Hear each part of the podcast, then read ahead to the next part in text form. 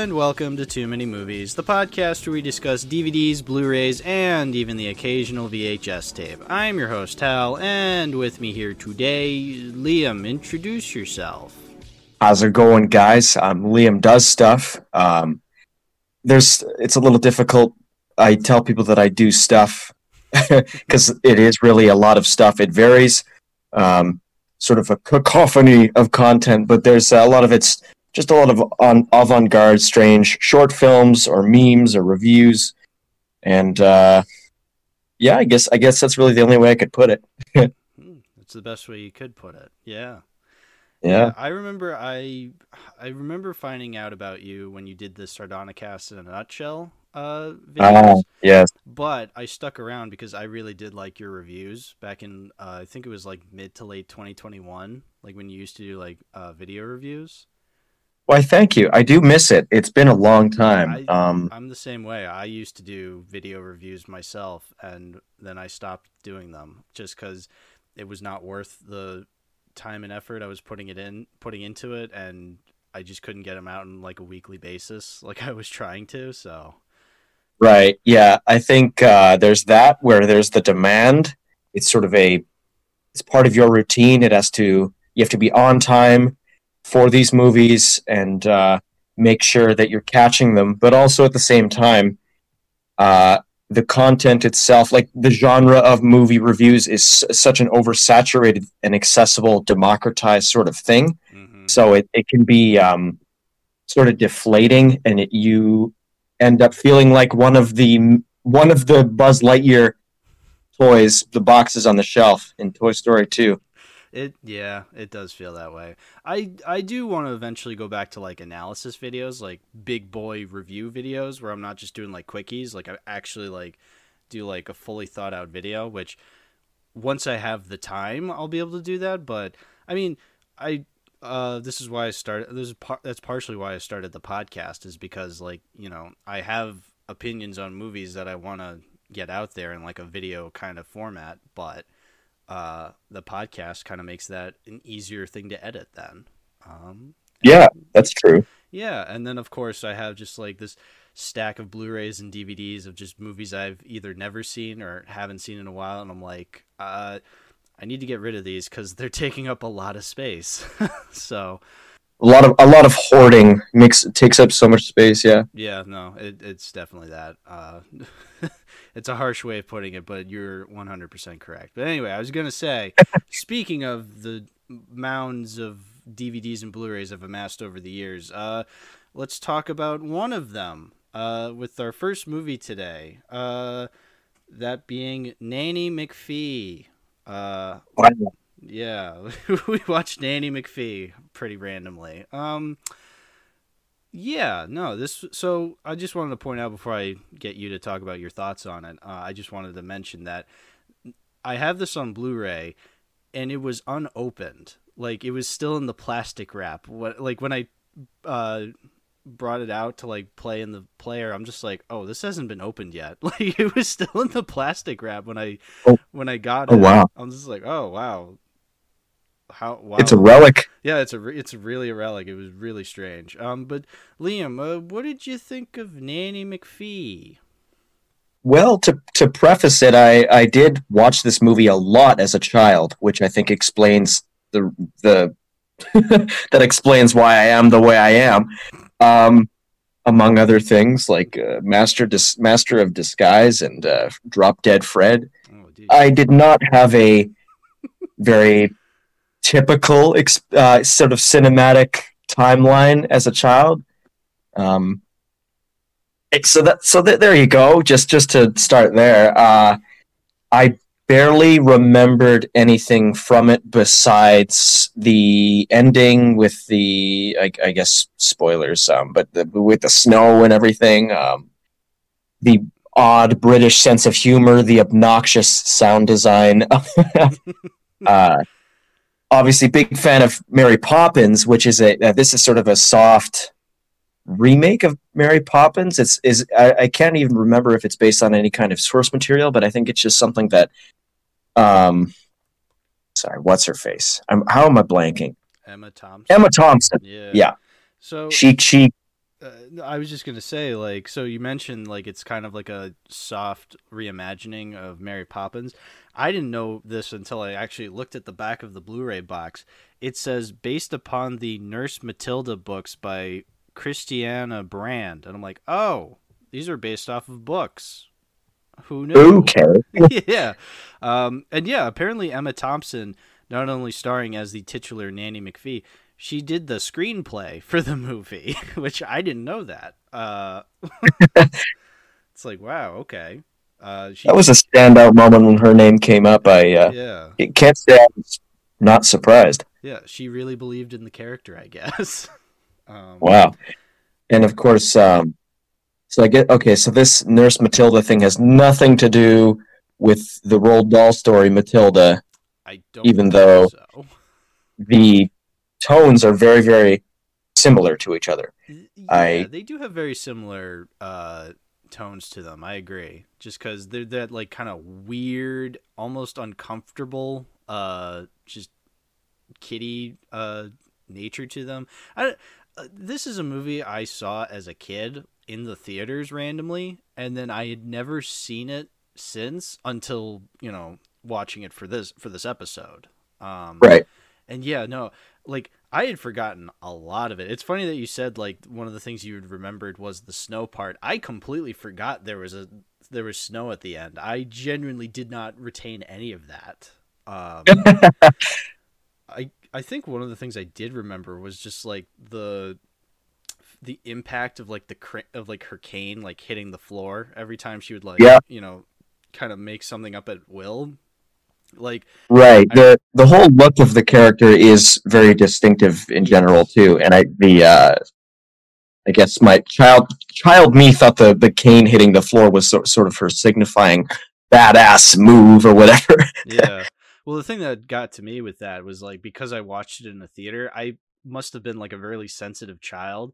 So like in the theater, every time they her like stick hit the ground, it made like this big booming th- sound that like shook the theater, and it really scared me as a kid. Where I'm just like, ah, oh wow. loud noises. Yeah, apparently loud noises really like looking back at it, the loud noises really uh were not fun for me as a kid.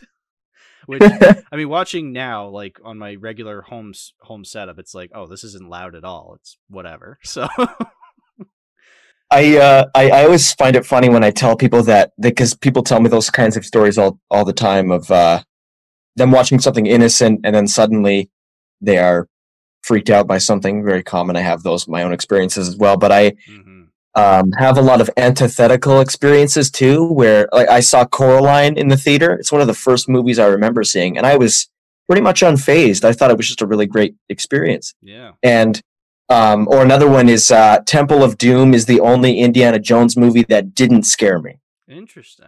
Yeah, which is I don't I don't understand. Um, when it came around to first horror movie, which was Creepshow, uh, I was more scared of the idea of watching a horror movie than the actual movie itself. It was sort of a fear of the unknown, yeah. um, which is interesting. Yeah. Yeah, no, that is interesting that you bring that up because I do remember being like kind of like a scared child and like, you know, just fearing like a lot of like the hard R like horror movies that are out there, like you know, movies that are considered like the scariest movies ever. And, you know, now I watch like movies that are super gory and I'm just like, eh, whatever. you know, so it's Right. like, it, things change, man. Like, yeah, no, totally. Absolutely. Yeah.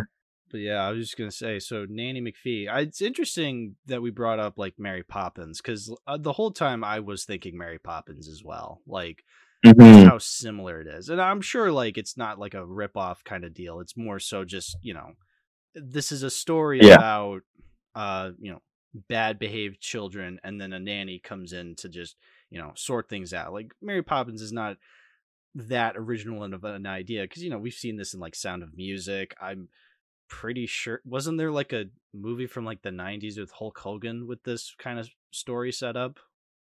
I think I know what you're talking about, but I, I might have flushed it down my memory toilet. Yeah. Um, I definitely have not seen it. I'm just remembering from like uh, some nostalgia critic episode maybe just like him Yeah. doing something like that. That sounds likely.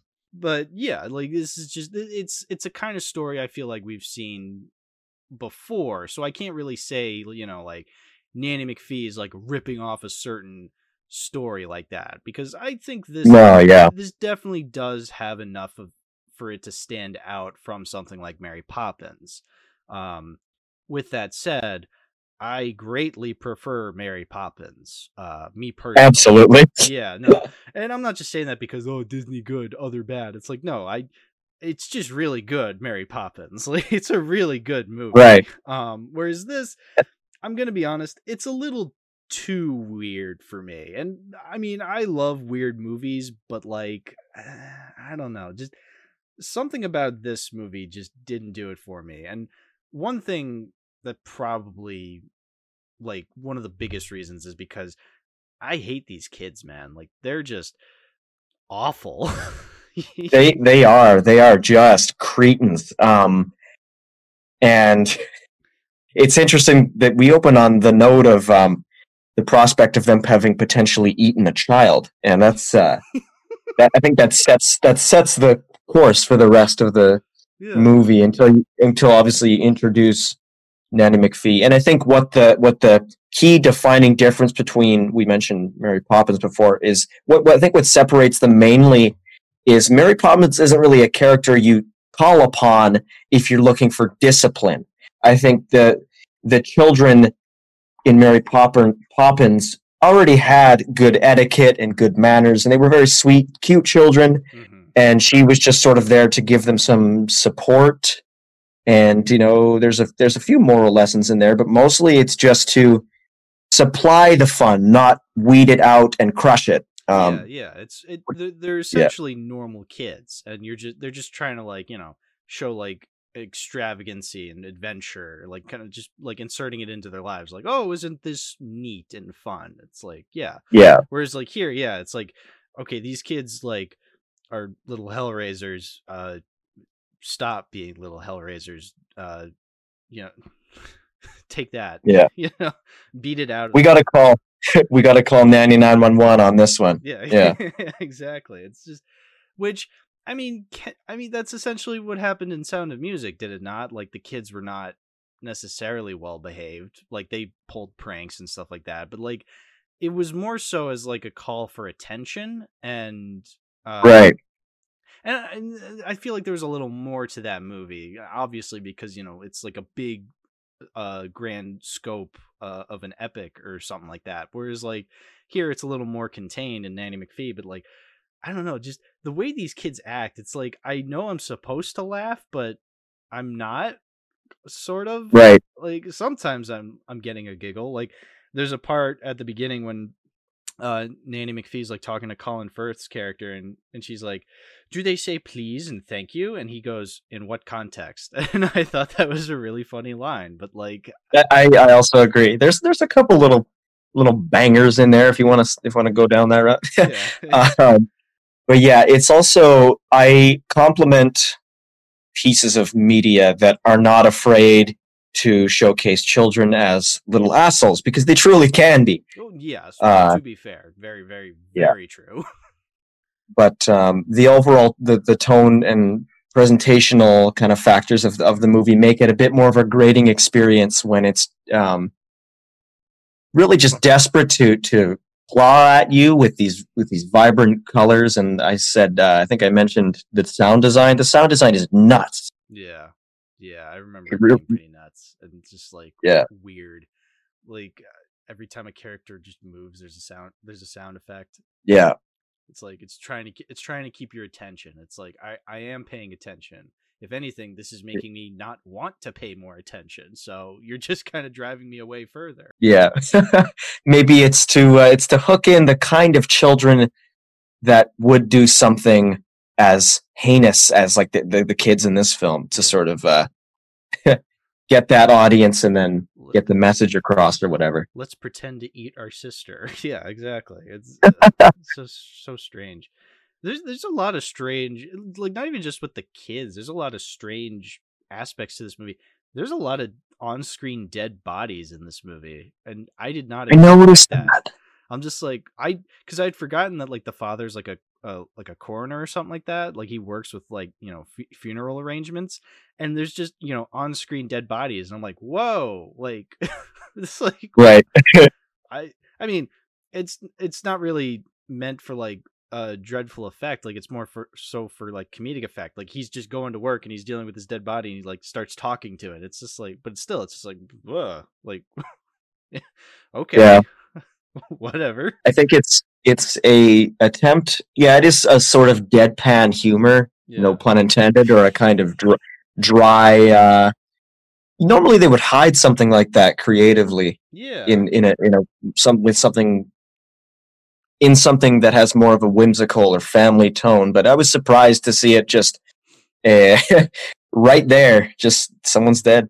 yeah. Exactly. Body count. it's just so strange. Um, and then this is just a personal thing, but the donkey in the woman's clothing is just nightmare fuel. I for completely forgot there was a donkey in this movie, and that it and that they dress it up in these women's clothing, and then it just starts dancing, and I'm like, oh god, the CGI. It was horrifying. In fact, that's another thing. Like, there's uh, there's another CGI effect. I wrote this down. Oh, the the the the child, the little baby.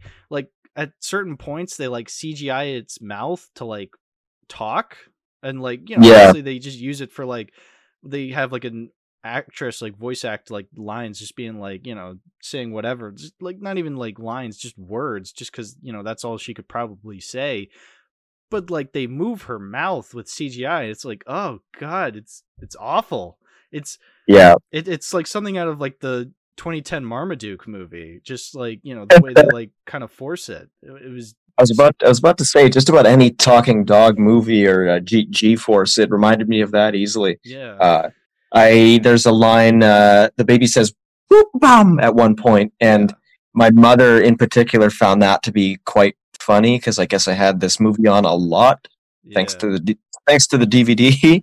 Um, so for a long time, I don't know if if she had forgotten it nowadays, but um, that that was a household thing for a while. Hoop bum. I just the highlight of comedy Okay. for you yeah.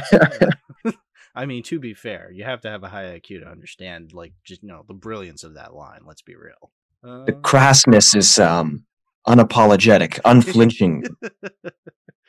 yeah, yeah.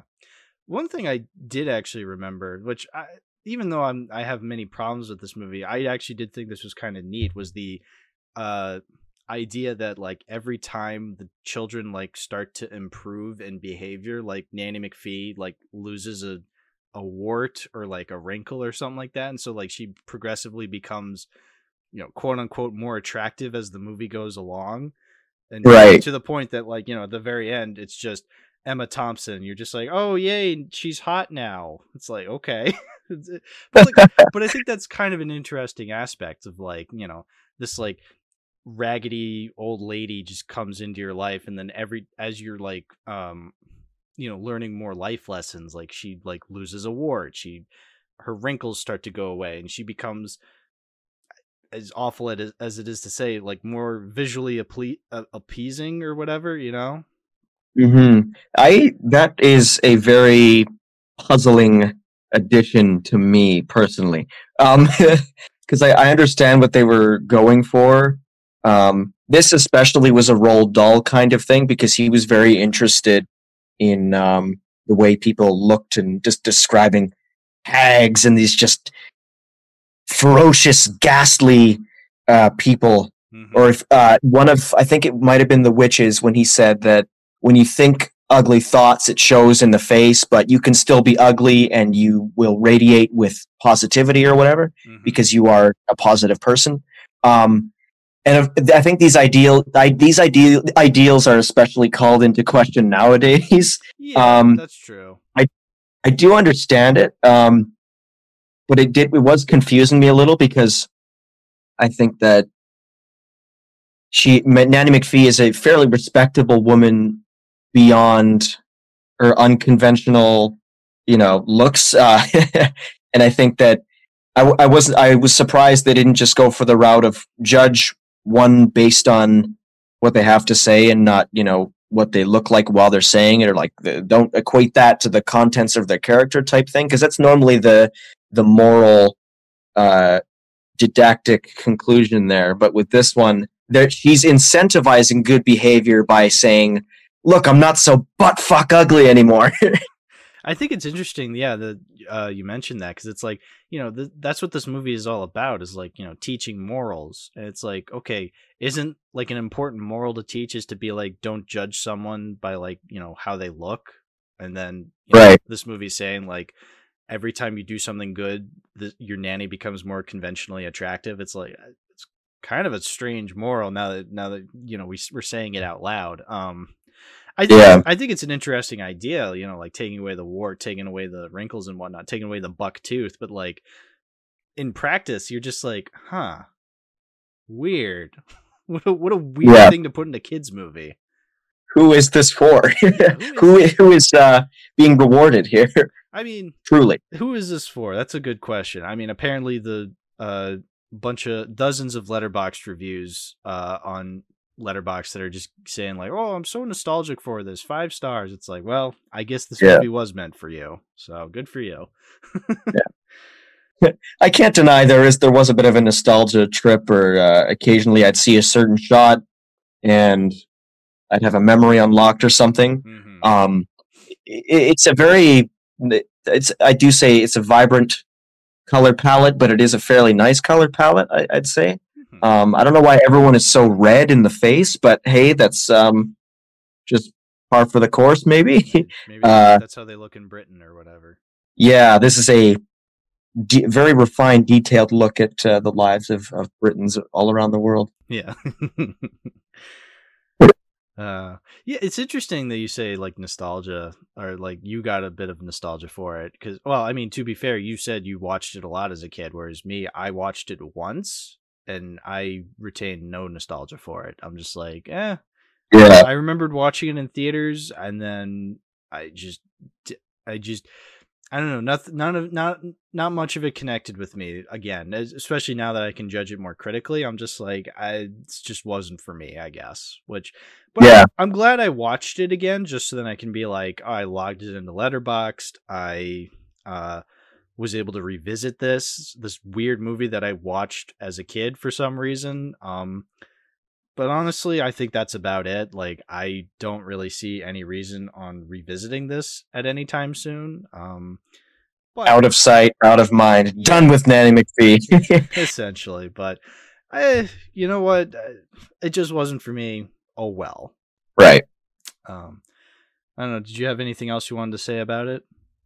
I guess um, just the just for a moment, uh, the the whole Miss Quickly thing, where it, it almost it feels like it goes on for ten minutes. where he uh, Colin Firth is plunged into these different situations where he's accidentally trying to fornicate with her. um, and that was one of the more raunchier moments that I that I I get. That went completely completely over my head as a kid. Um, sort of uncomfortable, but Yeah. with the with her t- uh, sort of being one of the antagonists of the story or whatever. One thing I did like was at the end when they're the the tomfoolery of the children was vindicated hmm and they were sort of let out of the let out of the let out of the cage of Margaret Thatcher, you know, do as you are told so that they can throw cake and stuff. Like that's that's a fun um Yeah. moment to add, but uh Some debauchery is okay. Yeah. Maybe don't use I- it to eat your sister, but use it to throw cake at your future stepmother who didn't actually end up being your stepmother. Yeah. Yeah. Yeah. No, I agree. It was the the weird uh fornication jokes were kind of weird. I'm just like, "Oh, this would not be made today."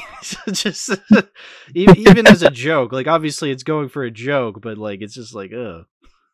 Kind of Yeah. strange. But, you know, I some of it made me giggle just because of how insane it was watching it in a kids movie. so, yeah. Who is um what is her name? Uh from Well, she was in oh Umbridge. Who plays Umbridge? Who is that? Do you know? Oh, what's her name? She's uh Bunty in Chicken Run. I know that for sure because I'm the number Right. one chicken fan, Chicken Run enjoyer on in the world. Uh, Sugar. What's her name? I was just gonna say because she was particularly enjoyable to uh, view during the movie. Uh, watching her go absolutely insane as a sort of surrogate symbol for the audience. Imelda Staunton. Yeah, she's been in a couple things. She, Uh-huh. yeah, she was uh she was Umbridge in Harry Potter. She was in the Paddington movies. She was in Chicken Run. She was in Maleficent randomly. Oh yeah, yeah. yeah, so she's been around. She's been in a couple of big movies. But yeah, no, I recognized her. I'm just like, hey, you're in things I know. Yeah, but she she was great. I liked her. Angela Lansbury's in this movie as Aunt Adelaide, which was random. Um just because I I mean I associate her with Beauty and the Beast the most, but like I was just like, oh, she's in this movie. I forgot about that Right. completely. yeah. Oh, and uh, last thing, did you know that Simon, the kid Simon, is played by the kid who pl- who voiced Ferb in Phineas and Ferb? Is that a fact? That's yeah, Thomas Brodie-Sangster. He's he was the voice of Ferb on Phineas and Ferb. Uh, obviously, it was like once every episode, but like, yeah, no, that's him. I can kind of, hmm, I can piece that together. Yeah, it's really random, but like really cool. I thought I recognized the. uh He's the sort of the main devil of the. I I, I forget everyone's names. Yeah, I Yeah. It's, I'm just reading off of the Letterboxd cast list. That's how I remembered his name. Yeah. so yeah, do do better, movie. do better movie. Um, uh, before before we uh wrap up the Nanny McPhee discussion, uh, the way we usually uh wrap these up is we like uh, I like to uh kind of talk about uh the Blu-ray I have it on, which uh it's just a pretty standard Blu-ray.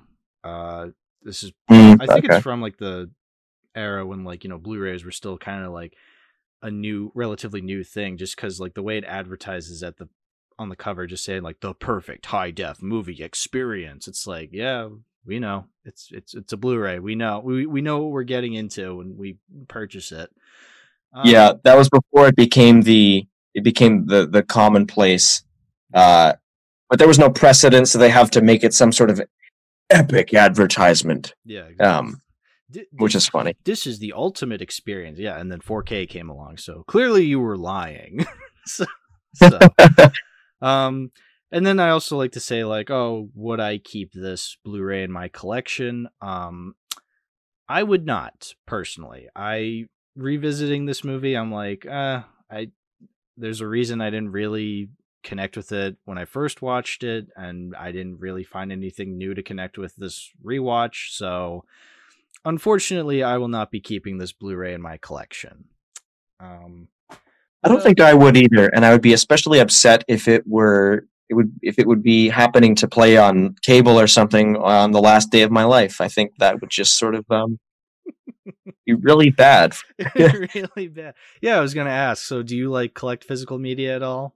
Oh, I do, just not very well because I'm frivolously saving, penny pinching. Um, but the, the I do have a couple of the uh, a couple criterions, and Mm-hmm. once it actually becomes something to show off, I would like to show it off one day. Yeah. Um, the most prized possession I have at the moment would be um, a RoboCop Criterion signed by Peter Weller. Oh, dude. Um, really? yeah. Oh, that, Yeah. That kicks ass. That's awesome. Yeah, the Criterion itself for RoboCop is uh, one of the earlier releases when it was um, still just a ra- raggedy thing, um, a company made by film buffs who don't have any lineage in Mhm. terms of a business or whatever, and they're just trying to make a buck um, on a shoestring budget or whatever. But uh, so the, the picture quality or sorry the uh, yeah the picture the picture quality is in there's a whole bunch of dead space it's just a, a square in the middle of a bunch of dead space almost like um, when you don't pay I know Yeah. exactly what you're talking about. Yeah, it's widescreen, but like widescreen for like four by three TVs.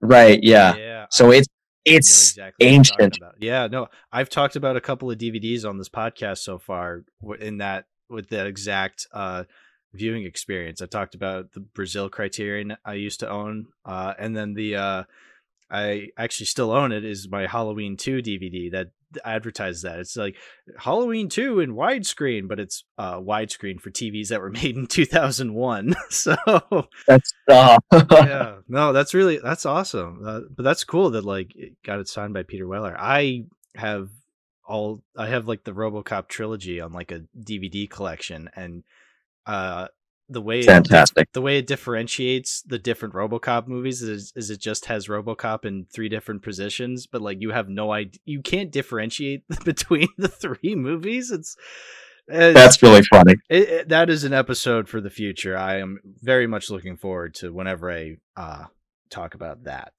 Um, Yes.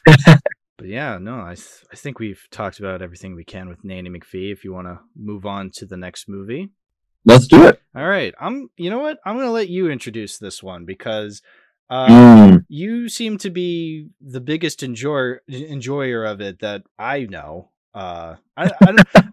The fa- I mean, the fact that you would like make references to it a lot in your videos, I was just like, wow, he really loves this movie. Which I mean, I do too. But like, wow, like, didn't you dress up as like uh the character at one point? I th- I feel I- like I have a vague memory of that. I did. Um, one well before it became a Halloween costume that year, but before that, I went to a public park, sort of, and uh, or just out in public in general, dressed up as my own hackneyed, disturbing version of the mask, where I just put on green face paint and a dress shirt and like red Tim sort of boots, and I was gallivanting around, all for a uh, gag in a video. Um, but uh, So yeah, yeah. yeah, So we're talking about The Mask, 1994, Jim Carrey. So yeah, uh, uh, yeah, you talk about it. all right. So the Mask, uh, obviously, very famous Jim Carrey film, one of three in the year 1994 that really rose Jim Carrey as uh, the, the huge comedy star that we know him today. You had uh, Ace Ventura, Dumb and Dumber, and then The Mask. Mhm. Um, Mask is uh, based on Dark Horse, is it right? Dark Horse Comics, um, which which is largely forgotten. I think a lot of people, well, the the IP in general of the Mask was sort of left to rot, um, which is a shame. And they, for a while, we're hoping to reboot it or do a sequel or do a do a gender bender movie, which in a not too distant alternate universe would end up not working at all No. probably similar to like the Ghostbusters remake. Um, hmm but anyways, yeah. So Stanley Ipkiss, he's a like an accountant by day, and then by night he becomes the Mask, uh, a, car- a vigilante superhero with cartoon superpowers. Think um, Roger Rabbit. Uh, oh, and I guess the whole the whole thing is that he has to put on a green ancient green mask with mythical abilities to be able to do this. Hence the mask. Yeah. Um, but uh, yeah, uh, the, the the major twist of it all is that I don't even really love the mask, but I think I just really like the mask as a character. Oh yeah. No. It's so I rewatched this recently. I actually watched it with a couple of buds of mine in uh, a VC movie session, and like I was watching it, and I was like, "Wow, this movie's like." At a 10 out of 10 whenever the mask character is on screen and then the rest of it you're just like huh this is kind of Right. boring which I, I i feel like i'm like you know kind of uh uh pulling high treason here against my own childhood because i loved this movie when i watched it as a kid i'm just like holy shit this is one of the funniest movies ever but it's like i only think that because of the mask character whereas you try to Right. watch the rest of it you're just like wow this is like not terrible but like standard 90s it's like it's like two completely different movies are happening like jim carrey Yeah. as the mask character is in a different movie from like say uh the main antagonist dorian tyrell or like even uh peter riegert's character is like kellaway you're just like these are two very different movies. um, just because you know, they're they're playing it kind of straight, which I guess kind of adds to the comedy whenever the, the mask is on screen. But like when it's just Jim Carrey as Stanley Ipkiss, it's just like, oh, this is just kind of kind of standard, you know? Right. No, definitely. Um, I think that, well, yeah, a lot of the Jim Carrey movies in general are just sort of a vehicle for for Jim Carrey to go absolutely batshit. Oh, and uh, undoubtedly, yeah, yeah, hold the whole hold the whole movie on his back and sort of elevate the material in his own physical comedy ways. And the uh, the adaptational jump presents some interesting because although I think that people were hoping for if you're going to adapt the mask, you want something a little more violent, and it, it's certainly violent for a supposed children's film. I think one of the large appeals for me, in addition to it being super funny, was it, it felt as though I was getting away with something by watching it, mm-hmm. even though my parents didn't care that I watched it at all, but yet it still had that edge where the people guys are getting gunned down and um, there's you know a, a, bit of swearing here and there. It's just uh, very grimy yet also fun. Yeah. Um, it it is an interesting balance looking at it because yeah, you have like the the mobsters, the gangsters, like being like actually pretty violent, and Jim Carrey like being so cartoony. So like it it it does work in weird ways. Um when the mask character is not on screen, it's just like, oh well, this is just like there's certain scenes where like the gangsters are like talking, and you know, like the the the scene is like super serious. The music is like kind of reflecting that, and you're just like, eh, I don't know, like I feel like they're trying to be like Goodfellas with like the gangsters, but like it's not filmed in any clever way. It's just kind of standard 90s villains um mm-hmm. but, but, then you know when they start interacting with the mask then it starts becoming funny.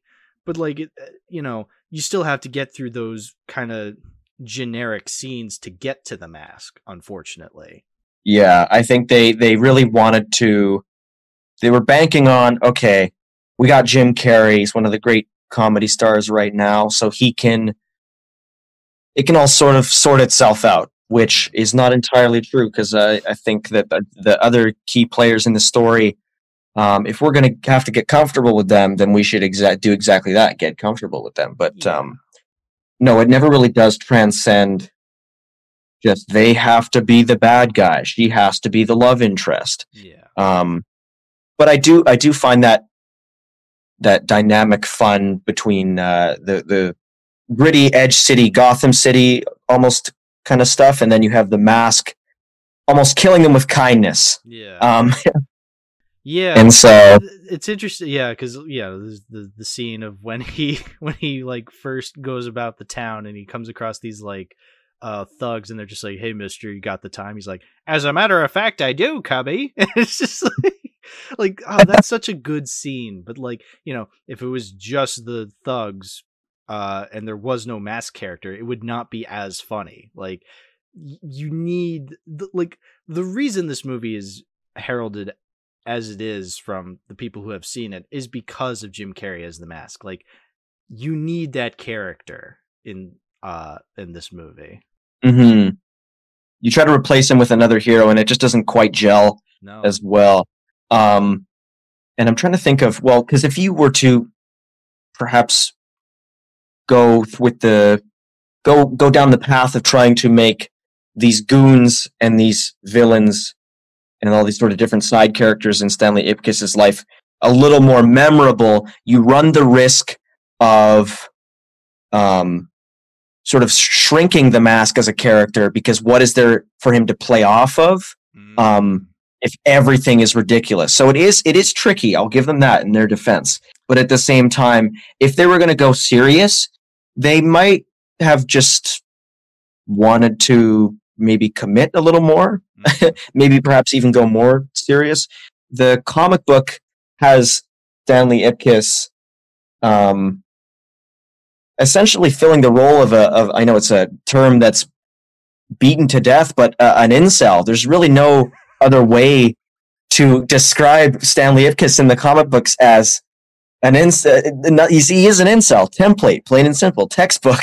Um, it's a very nihilistic, bitter, unlikable character. Um, it's interesting so it was, you say that because, like, you know, when we were watching it, uh, and you know, they have like several women characters talk to Stanley, and they're just like, "Oh, Stanley, you really are just such a nice guy," and we're just like, "Nice guy, TM." it's like, yeah.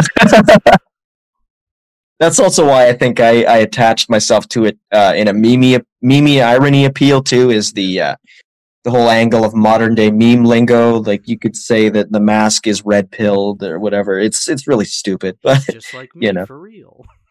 yeah, it is, does it does surprisingly hold up.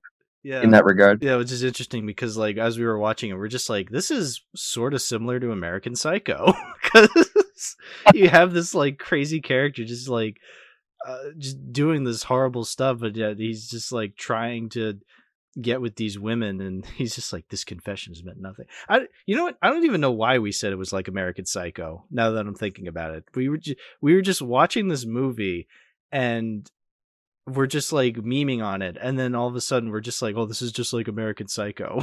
It's like yeah. Oh my god it's flip flopping all over the place yeah i don't know where i was going with that but i just remember like because like just the i don't know that's just what it what it, what like how we just interpreted that you know? I mean i guess in the whole like uh the fact that he's just committing these crimes and like i mean that's what patrick bateman did so like in a vague sense but i guess it's just funny for us to say like oh the mask is literally american psycho maybe that's where i was going with it Oof. yeah no no definitely um like no I, de- I definitely see those parallels too and it doesn't it doesn't help that there's such a thick layer of lust throughout the movie. Mm. Um, obviously, the mask is um, inspired by different uh, cartoon characters like the Tasmanian Devil, but then there's the the whistling wolf. I yeah. forget is what was the name of that cartoon character? I don't know. It's like a Tex Avery uh, cartoon. Yeah, it's that. it is definitely a Tex Avery. Um, but yeah, I know. Oh my goodness!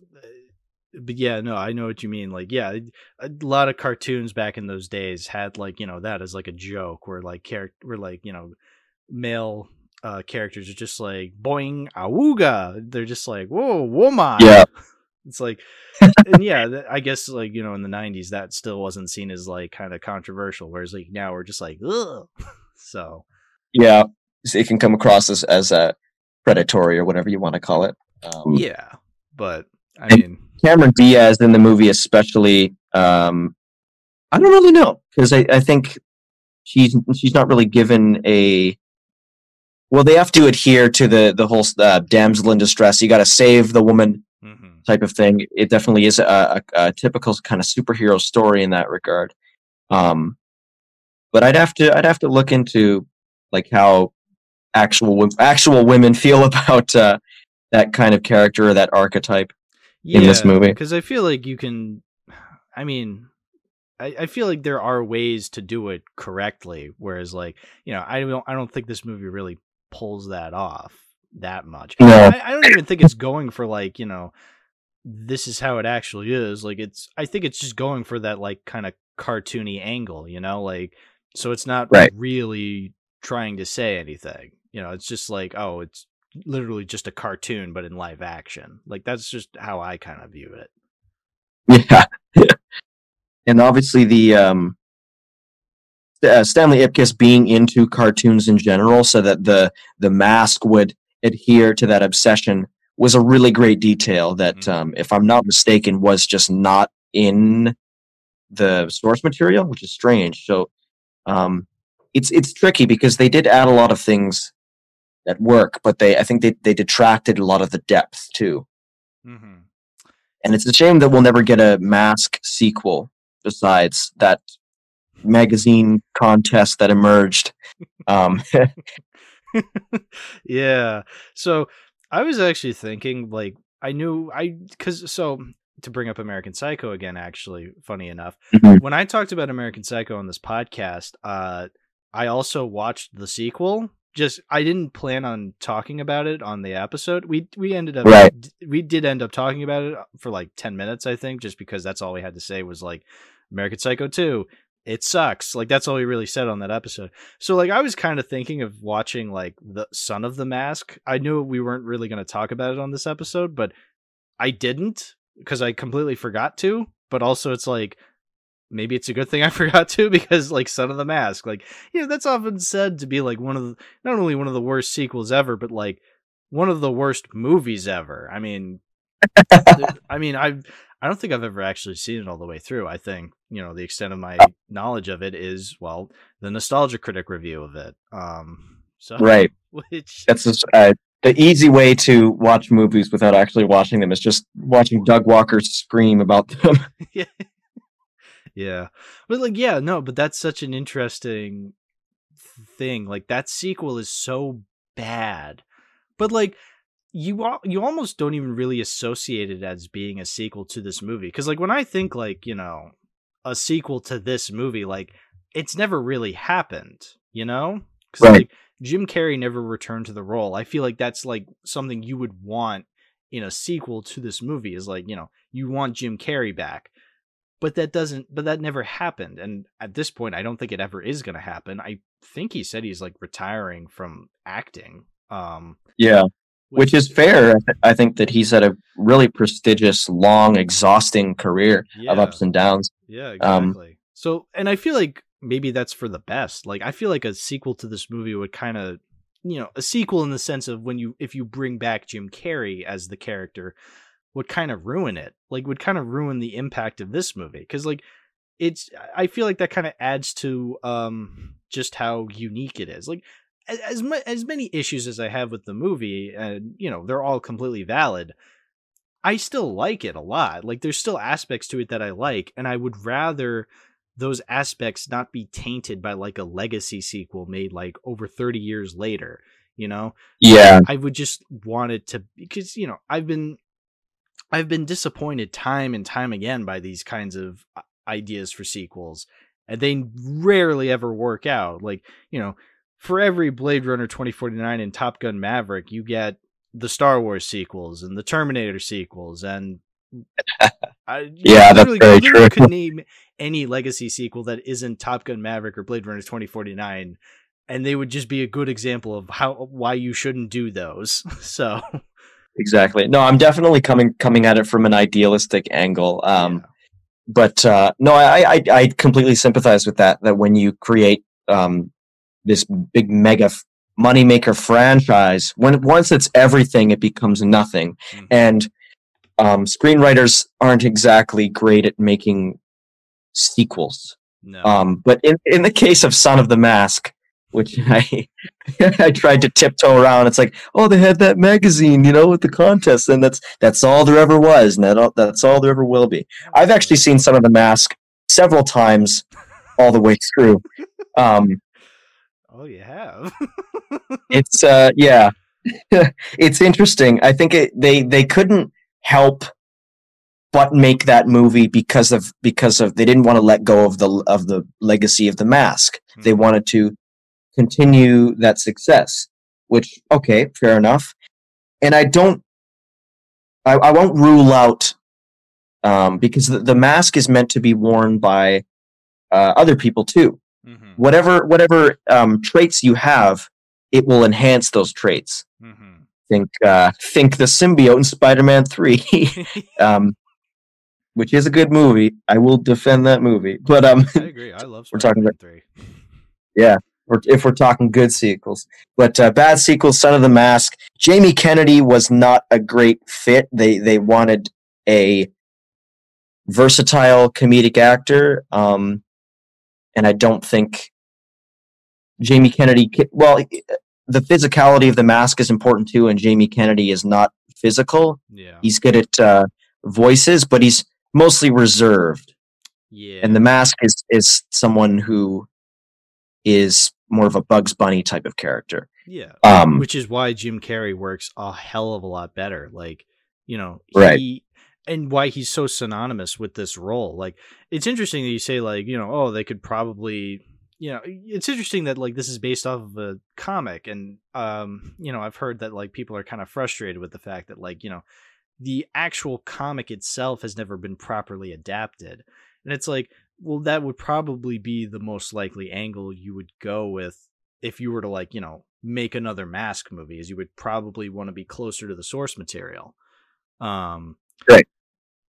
My only hang up with that would be is like it would be kind of in the same ballpark as something like Doctor Sleep, where like we have this idea in our head as uh as you know film lovers of like something that to be fair is not necessarily a great adaptation but is so its own thing anyway that like if you were to try to like continue the legacy of like the original thing into a new thing it would be kind of hard because we have this other thing so uh, and to simplify it, I, I probably sounds a little confusing the way I'm putting it, but like you know, because Jim Carrey's portrayal of the mask is so iconic, you know, making a mask remake, reboot, reimagining, what have you, would be insanely difficult to do because you have his portrayal already being so iconic. Even though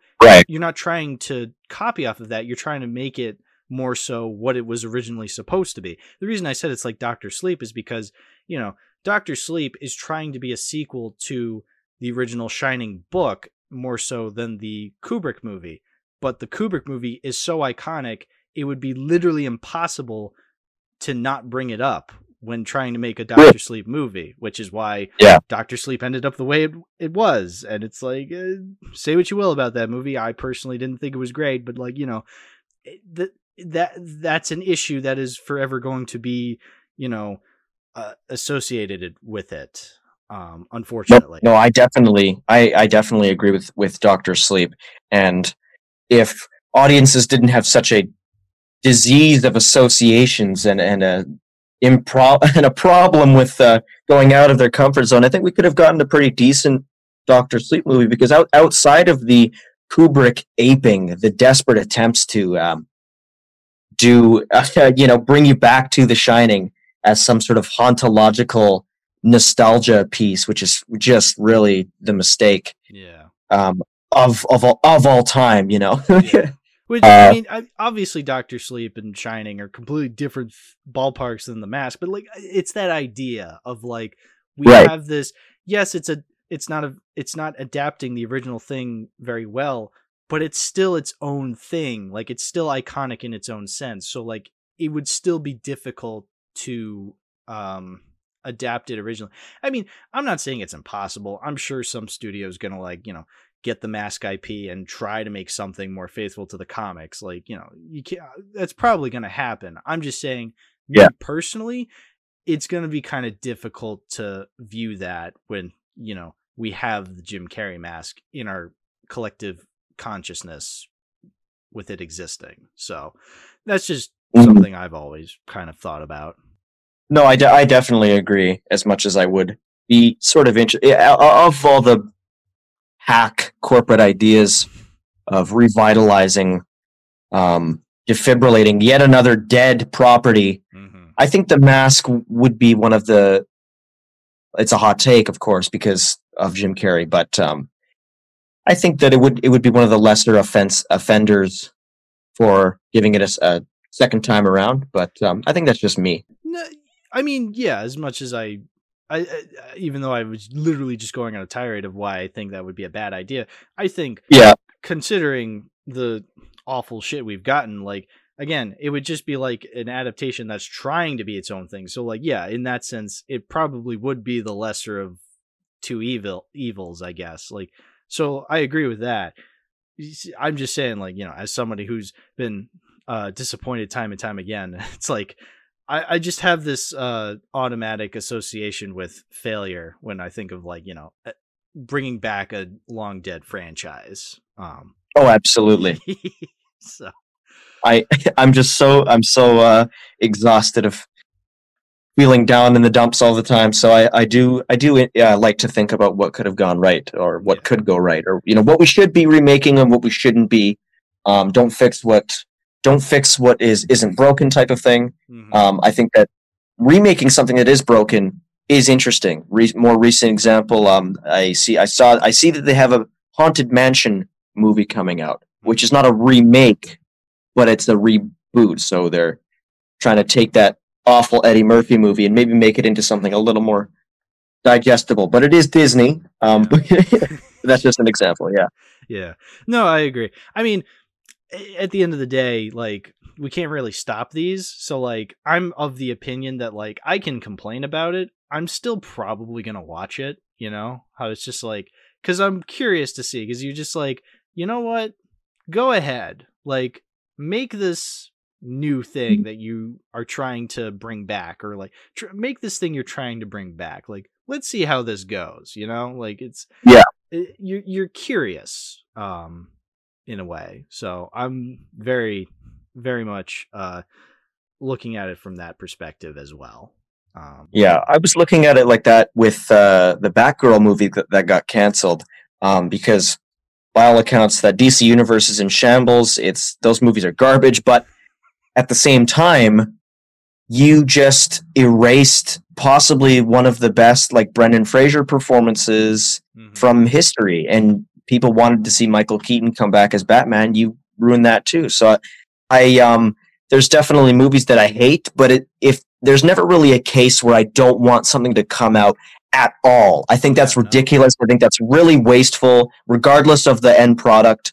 Um, and it's ridiculous that all those people's hard work, even if like the overall movie was shit, it supplied jobs. Yeah. There was something there. Oh, it yeah, couldn't have been complete. Like, how irredeemable was it that you had to shelve it forever?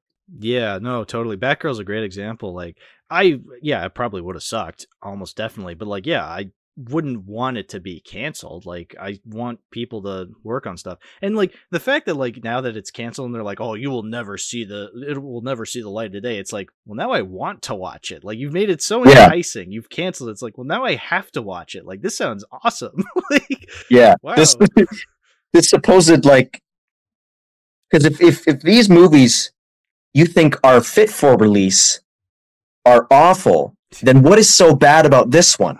What if it's a reverse psychology situation? I, I just want to know. Yeah. Just release the fucking thing. Just pass pass the threshold. One, two, three. Release it. It's so easy. It's the You know, just same- finish it. Yeah, it's the same thing as the Star Wars holiday special. Like for years, George Lucas was Yeah. like, nobody should watch this. It's like, well, now we want to watch it because you're denying us access to it. Yeah.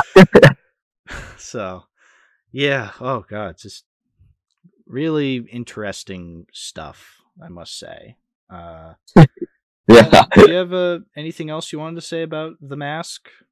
Well, it uh, it certainly supplied me with some, some fond memories as a child. Mm. and I think it's it certainly is one of the better comic book movies to watch just by virtue of the comedy elements, the timeless special effects, which um, I mean that that might be a little debatable about the special effects, but it's uh, at the same time the the 3D effects, which are primitive, are ultimately trying to display 2D effects made into 3D Yeah, it's and they charming. no yeah no matter what it's always going to look like look like a cartoon and if that's the goal i think these are some pretty timeless effects i must say Yeah, I think they have a charm of their own. I I like 90s CGI when it's not the worst thing ever. Like I don't know, it, they were trying. So like I think it looks it looks fun for what it is. I I do Yeah. like that. I do like that aspect of it. Yeah. Yeah.